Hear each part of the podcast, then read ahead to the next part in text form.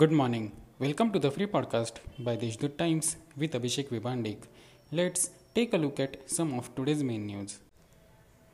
The brief spell of winter like chill weather has passed. Maharashtra and adjoining states are now set to witness some wet days, some isolated places with thunder and lightning.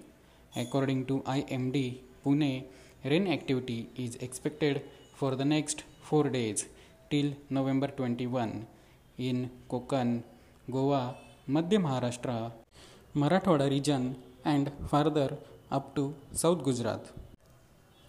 Under the Integrated Tribal Development Project Nashik office, the government hostel admission process has been started for the academic year 2021 to 2022 at the divisional and district level from class 11th onwards and the taluka and village level from class 8th onwards for new and old students.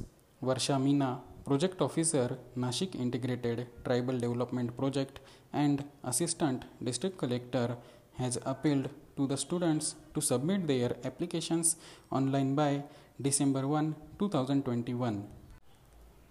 As per the daily crime report, the thieves stole a total of 42 vehicles in Nashik city in November's first fortnight during the festive season.